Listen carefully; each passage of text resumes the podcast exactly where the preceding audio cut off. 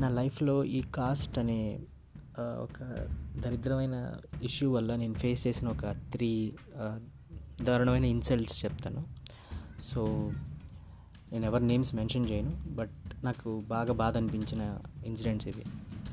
నేను college graduation first ఇయర్లో ఉన్నప్పుడు మా కాలేజ్లో ఒక సర్క్యులర్ వచ్చింది. బ్యాంక్ అకౌంట్స్ ఓపెన్ చేయాలి. అందరికీ కాలేజ్ వాళ్ళందరికీ ఒకే బ్యాంక్ అకౌంట్ ఉండాలి.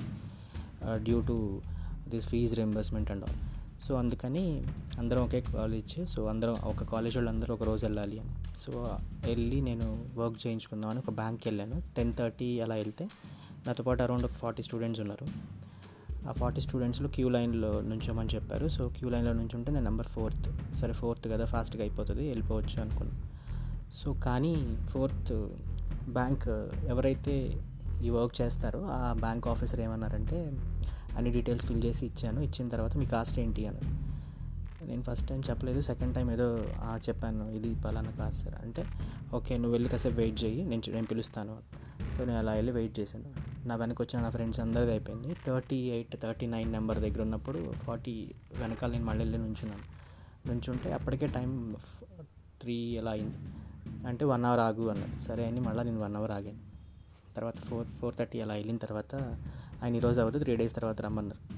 సో మళ్ళీ త్రీ డేస్ తర్వాత రావాల్సిందని బయటకు వస్తే అక్కడ ఒక సెక్యూరిటీ గార్డ్ ఉండి సెక్యూరిటీ గార్డు నన్ను గమనించి పొద్దున్న నుంచి ఇక్కడే ఉన్నావు కదా ఎందుకు అది ఇది అంటే ఇలా ఇలా అని చెప్తే ఆ సెక్యూరిటీ గార్డ్ నాతో అన్నాడు అనమాట ఆయనకి కాస్ట్ పట్టింపులు ఎక్కువ బాబు సో నువ్వేం గొడవలు ఏం లాంటివి ఏం పెట్టుకోకు మా వాళ్ళని ఎలా చేశారు అది ఇదని త్రీ డేస్ తర్వాత వచ్చి నీట్గా కామ్గా ఇష్యూ చూసుకో ఆయన చేస్తారులే అది ఇది అని. సార్ నేను త్రీ డే ఎవరికి ఏం చెప్పలేదు. సో కాలేజ్కి వచ్చాను. కాలేజ్ వాళ్ళు తిట్టారు. బయట తిరిగావా ఇంతసేపు అని.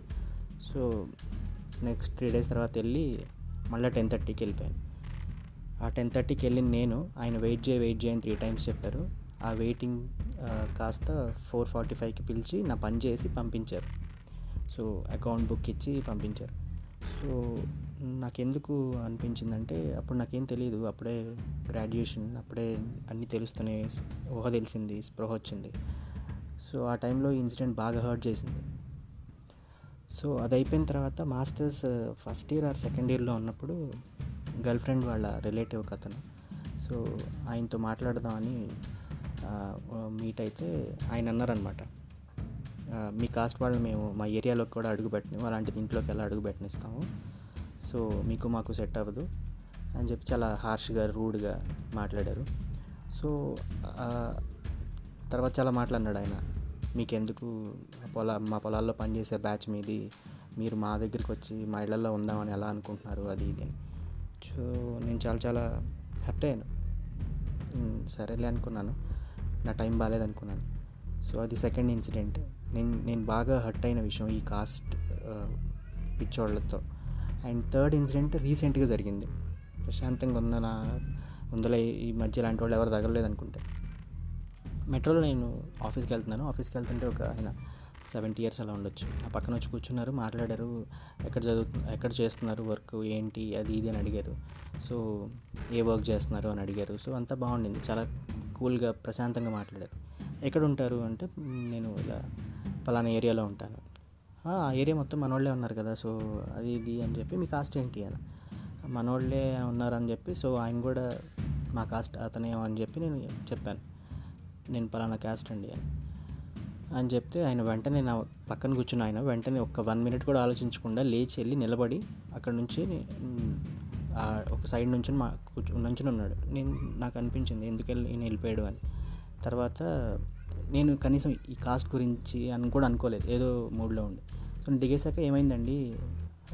సీట్స్ ఐ మీన్ సీట్ కంఫర్టబుల్గా లేదా లేదు అంటే అదే క్రౌడ్ ఎక్కువగా ఉందని అంటే లేదు లేదు బాబు నేను మీ పక్కన కూర్చోము మీతో కూర్చోడానికి ఇష్టపడము. సో మీ తప్పేం లేదు అది మీ కాస్ట్ తప్పు. సో నువ్వు ఇలాంటి ఐ- నేను ఇలాంటి నీకు ముందే ఎందుకు చెప్తున్నాను అంటే నువ్వు మంచి అబ్బాయిలాగా ఉన్నావు అందుకే చెప్తున్నాను.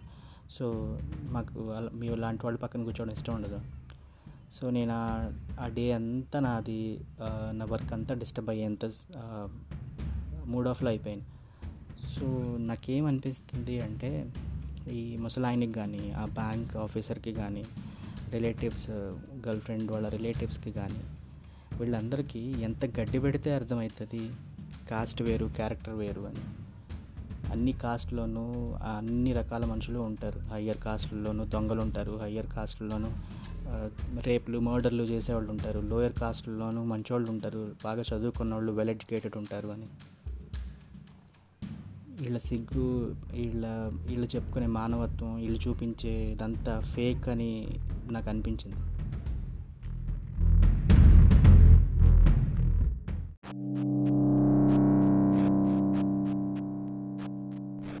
నాకు నా ఫ్రెండ్కి చిన్న మాటల సందర్భంలో వచ్చిన ఒక టాపిక్ ఏంటంటే పెళ్ళి ఇంపార్టెంటా కెరీర్ ఇంపార్టెంటా? సో వాడు పెళ్ళి ఇంపార్టెంట్ అని అన్నాడు. సో ఏదో నాకేం నాకు అర్థం కాలేదు. సో వాడు నన్ను అడిగిన క్వశ్చన్ ఏంటంటే అది ఇంపార్టెంటా ఇది ఇంపార్టెంటా కాకుండా పెళ్ళి గురించి నీ ఒపీనియన్ ఏంటి అని చెప్పి అడిగాడు. సో వాడు ఇచ్చిన ఎగ్జాంపుల్ ఏంటంటే ఇప్పుడు ఫర్ ఎగ్జాంపుల్ మా సిస్టర్కి పెళ్ళి చేద్దాం అనుకుంటున్నాం. అలాంటిది మా చుట్టూ ఉన్న మా మాకున్న ఫీలింగ్ కానీ ఎమోషన్స్ కానీ ఎలా ఉంటుంది ఏంటి అసలు అది ఎలా కరెక్ట్గా సెట్ చేయాల్సి ఉంటుంది ఐ మీన్ మేము ఎలా అనుకుంటున్నాము అని నీకేం తెలుసు అని నువ్వు పెళ్ళి గురించి కామెంట్స్ చేస్తావు అని అడిగారు. నాకు తెలిసిన దాని ప్రకారం నేను చెప్తా. ఎవరైనా మనోభావాలు దెబ్బతింటే మనం ఏం చేయలేం. సో ఈ పెళ్ళి అమ్మాయి పేరెంట్స్ కానీ అమ్మాయి రిలేటివ్స్ కానీ ఈ పెళ్ళి అనే కాన్సెప్ట్లో ఎలా ఉంటారంటే అమ్మ బాబు ముందు ఆ పిల్లని ఎప్పుడెప్పుడు వదిలించుకుందాం అన్న కాన్సెప్ట్లో ఉంటారు. ఈ అమ్మాయి మా ఇంట్లో వాళ్ళకి ఇంకా భారం కాకూడదు ఏజ్ అయిపోతుంది సొసైటీ నవ్వుతుంది ఆ అమ్మాయికి పెళ్ళయింది ఈ అక్కకి పెళ్ళయింది ఈ కాన్సెప్ట్లో ఉంటారు. ఈ అమ్మాయికి ఎవరైతే సిబ్లింగ్స్ సిస్టర్స్ బ్రదర్స్ ఎవరైతే ఉన్నారో అమ్మాయి ఒక ఒక ఒక గొప్ప పని జరగబోతుంది. దేవుడు పైనుంచి కిందకి దగ్గర రాబోతున్నాడు మా ఫ్యామిలీని ఆశీర్వదించబోతున్నాడు అని వీళ్ళకి వీళ్ళే ఒక ట్రాన్స్లో ఉంటారు. అండ్ ఇంకా కిడ్స్ చిన్నపిల్లలు ఐ మీన్ చెల్లెళ్ళు తమ్ముళ్ళు ఈ బ్యాచ్. వీళ్ళు ఏంటి సెల్ఫీలు దిగొచ్చు స్టూడియోలో పెట్టుకోవచ్చు లేదంటే ఫోటోగ్రాఫర్లు దిగొచ్చు సోషల్ మీడియాలో పెట్టుకోవచ్చు లేదంటే ఫోటో ఆల్బమ్ తయారు చేసుకోవచ్చు అంతర హడావిడి తిరగొచ్చు ఎగరొచ్చు ఈ కాన్సెప్ట్లో ఉంటారు. రిలేటివ్స్ వీళ్ళు పెళ్ళ పెళ్ళి ఎంత కట్నం ఇచ్చి చేస్తారు ఎవరికి ఇచ్చి చేస్తారు అబ్బాయి బాగుంటాడా లేదా వాడు బాగాలేకపోతే ఏ పేరు పెట్టాలి వాడు బాగాలేదని ఎలా సర్కాస్టిక్గా కమెంట్ చేయాలి భోజనానికి వెళ్ళి భోజనం బాగాలేదని ఎలా చెప్పాలి ఇండైరెక్ట్గా గిఫ్ట్లు ఎంత చీప్ రేట్లో కొనాలి అన్న కాన్సెప్ట్లో రిలేటివ్స్ ఉంటారు. ఏ ఒక్కడు ఆ అమ్మాయి అబ్బాయిని మనస్ఫూర్తిగా వచ్చి ఆశీర్వదించి మీరు హ్యాపీగా ఉండండి. ఎప్పుడు వచ్చినా ఏమైనా సమస్య వస్తే నన్ను కలవండి ఎవడు చెప్పడు. అందరు చెప్పే మాట ఓకే అయిందిగా ఓకే. మీ నాన్నకు సగం టెన్షన్ తగ్గింది అని ఒకళ్ళు ఓకే ఎంత కట్నం ఇచ్చారు? అని ఇంకొకళ్ళు ఈ తప్పితే ఇంకో కాన్సెప్టే ఉండదు. చా కావాలంటే మీరు వెళ్ళి అబ్జర్వ్ చేయండి ఎప్పుడైనా పెళ్ళిళ్ళలో. కావాలంటే ఆల్రెడీ జరిగిన పెళ్ళిళ్ళు ఒకసారి రిమైండ్ చేసుకోండి. ఈ తప్ప ఎవడు చాలా హ్యాపీగా ఉంది. మీరిద్దరు మేడ్ ఫర్ ఈచ్ అదర్ ఒకరినొకరు బాగా అర్థం చేసుకున్నారు. ఇలా మాటలు ఎవ్వడు మాట్లాడు భోజనాలు కట్నాలు ఎవరి అడ్రస్లు వేసుకున్నారు నగలేం పెట్టుకున్నారు ఈ కాన్సెప్ట్లో ఉంటారు. ఇది పెళ్ళి సర్ నార్మల్గా జరిగితే. అండ్ నార్మల్గా ఇదే పెళ్ళి గురించి రిలేషన్షిప్ గురించి ఏంటంటే పెళ్ళికి ముందు కానీ పెళ్ళి ఐ మీన్ అరేంజ్డ్ మ్యారేజ్ అయినా లవ్ మ్యారేజ్ అయినా కాన్సెప్ట్ ఎలా ఉంటుందంటే ఇప్పుడు నేను చెప్పిందంతా అరేంజ్డ్ మ్యారేజ్ బ్యాచ్ గురించి లవ్ మ్యారేజ్ తర్వాత మాట్లాడుకుందాం. ఈ అరేంజ్డ్ మ్యారేజ్ కాన్సెప్ట్ ఎలా ఉంటుందంటే అమ్మాయికి కానీ అబ్బాయికి కానీ ఇద్దరికి మ్యూచువల్ రెస్పెక్ట్ ఇంపార్టెంట్ అమ్మాయి మీద రెస్పెక్ట్ మనకు తగ్గిన మన మీద రెస్పెక్ట్ అమ్మాయికి తగ్గిన వన్ పర్సెంట్ కాదు not not not one percent తగ్గిన గొడవలు స్టార్ట్ అవుతాయి ఇష్యూస్ స్టార్ట్ అవుతాయి ఓకేనా దాన్ని ప్రయారిటీస్ అంటారు. ప్రయారిటీస్ అంటే నాకు అందరూ నాకు ప్రయారిటీ పిచ్చి అంటారు సో ప్రయారిటీస్ గురించి నేను ఏం చెప్తానంటే ప్రయారిటీ మనం నెంబర్ వన్లో ఎవరినైతే పెడతామో అదే మనకు కావాల్సిన నీడ్. మనకు ప్రయారిటీ మనీ అయితే మనకి పార్ట్నర్తో పని లేదు ఇంకా దేంతోనూ ఇంట్లో వాళ్ళతో పని లేదు. మనకి ప్రయారిటీ మన ఫ్యామిలీ అయితే మనకి చుట్టూ ఉన్న మనుషులతో పని లేదు మన పార్ట్నర్తో కూడా పని లేదు. మన ప్రయారిటీ పార్ట్నర్ అయితే ఎవరితోనూ ఏ సంబంధం లేదు. మనీ ఉండదు మనీతో పని లేదు. సో ఎవరు ఏ ప్రయారిటీలో ఉన్నా కానీ మనీ అనేది ఒక రిలేషన్ని ఇంకో రిలేషన్కి అటాచ్ చేసేది రెస్పెక్ట్ పెంచేదే తప్ప మనీయే ఇంపార్టెంట్ అయితే కాదు. సో ఈ మనోళ్ళు ఏం చేస్తారంటే పెళ్ళిళ్ళు చేసుకొని మనీలు సంపాదించేసి కార్లు బంగ్లాలు ఇస్తే వాళ్ళు హ్యాపీగా ఉంటారు అనుకుంటారు. అమ్మాయిలు కానీ అబ్బాయిలు కానీ కాదు. వాళ్ళకి ప్రయారిటీ ఇస్తే హ్యాపీగా ఉంటారు. మన దగ్గర కోటి రూపాయలు ఉండి మనం బిఎండబ్ల్యూలో తిరుగుతున్నా ఒంటరిగా తిరగడం వేరేలా ఉంటుంది. ప్రయారిటీ ఇచ్చిన అమ్మాయితో కానీ అబ్బాయితో కానీ కూర్చుని సరదాగా కబుర్లు చెప్పుకుంటే తిరగడం వేరేలా ఉంటుంది. వాడికి టైం ఉండనే ఉండకపోనే. సో నేను ఈ ప్రయారిటీని నమ్ముతాను. అట్ ద సేమ్ టైం నాకు అర్థం కానీ ఒక ఈ పెళ్ళి గురించి ఈ సొసైటీ ఒక క్రియేట్ చేసిన కొన్ని వాస్తవాలు చెప్తాను. మీకు కొంచెం మీరు నాకన్నా ఎక్కువ తెలివిగలవాళ్ళు కాబట్టి ఎవరైనా ఆన్సర్ చేయండి. ఓకే?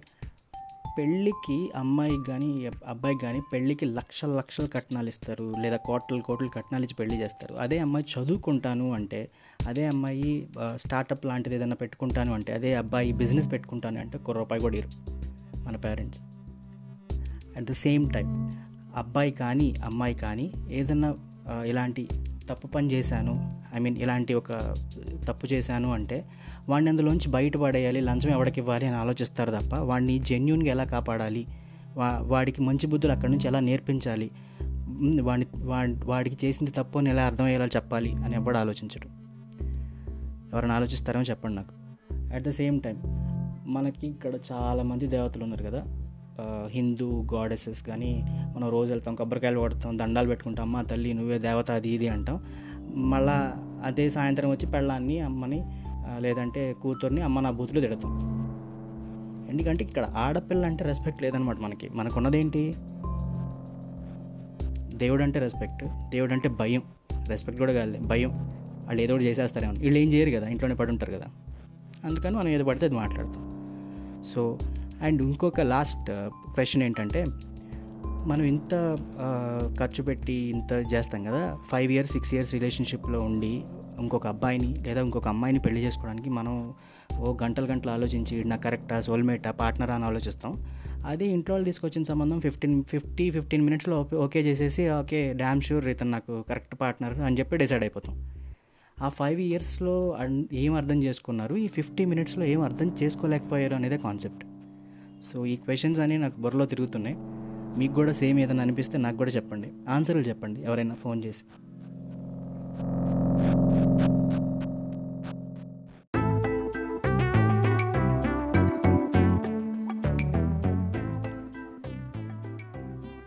పెళ్ళి కన్నా నేను అటాచ్డ్గా లేని రిలేషన్షిప్స్కి లేదంటే షార్ట్ అండ్ స్వీట్గా ఉండే రిలేషన్షిప్స్కి నేను చాలా ఎక్కువ ఇష్టపడతాను అనమాట సో ఈ విషయంలో నాకు చాలామంది చాలా ప్రాబ్లమ్స్ కూడా అయినాయి. నువ్వు ఇక్కడ ఉండాల్సినోడివి కాదు నువ్వు అబ్రాడ్లో ఉండాల్సినోడివి యూఎస్లో ఉండాల్సినోడివి బరి తెగించేసినోడివి నువ్వు. పాశ్చాత్య దేశ సంస్కృతికి అలవాటు పడ్డావు అని పెద్ద పెద్ద డైలాగులు సింగిల్ పేజీ డైలాగులు చెప్పాను నేను అందరూ. ఆయన తిట్లే అనుకోండి. సో ఇన్ని సింగిల్ పేజీల డైలాగులు చెప్పారు కదా. మరి మీరెందుకని సిగ్గు లేకుండా అమెరికా వెళ్ళి సంపాదించాలి అక్కడికి వెళ్ళి దోచుకు తినాలి అక్కడికి వెళ్ళి సెటిల్ అవ్వాలి అక్కడికి వెళ్ళి పిఆర్ తెచ్చుకోవాలి అక్కడికి వెళ్ళి గ్రీన్ కార్డ్ తెచ్చుకోవాలి అక్కడ మా నా పిల్లల్ని తీసుకెళ్ళాలి మా అమ్మకు ఒకసారి యూఎస్ చూపించాలి అని కోరికలు పెట్టుకున్నారు. అది పాశ్చాత్య దేశం కదా. అది పాశ్చాత్య సంస్కృతి కదా చెడిపోయిన సంస్కృతి కదా చెడిపోయిన బ్యాచ్ కదా అదంతా. మీరెందుకు అలాంటి పట్టినారు నువ్వు సుఖపడడానికి హ్యాపీగా ఉండడానికి సంపాదించుకోవడానికి యూఎస్లు పోతావు. అదే అలాంటి అలాంటి మెంటాలిటీ ఉన్నోడు ఎవడన్నా నీకు ఇక్కడ లోకల్గా తగిలితే మాత్రం సంస్కృతి సాంప్రదాయం అని చెప్పి పెద్ద పెద్ద సినిమా డైలాగులు పడతావు ఈ సంస్కృతులు సాంప్రదాయాలు అనేవి మన వరకు వచ్చిన తర్వాత ఏముండవు. ఎదురోడికి చెప్పడానికి మాత్రమే ఉంటాయి. సో ఎదుటోడికి చెప్పే సంస్కృతి సాంప్రదాయం ముందు మీరు పాటించారనుకోండి మిమ్మల్ని చూసి ఎదుటోడు పాటిస్తారు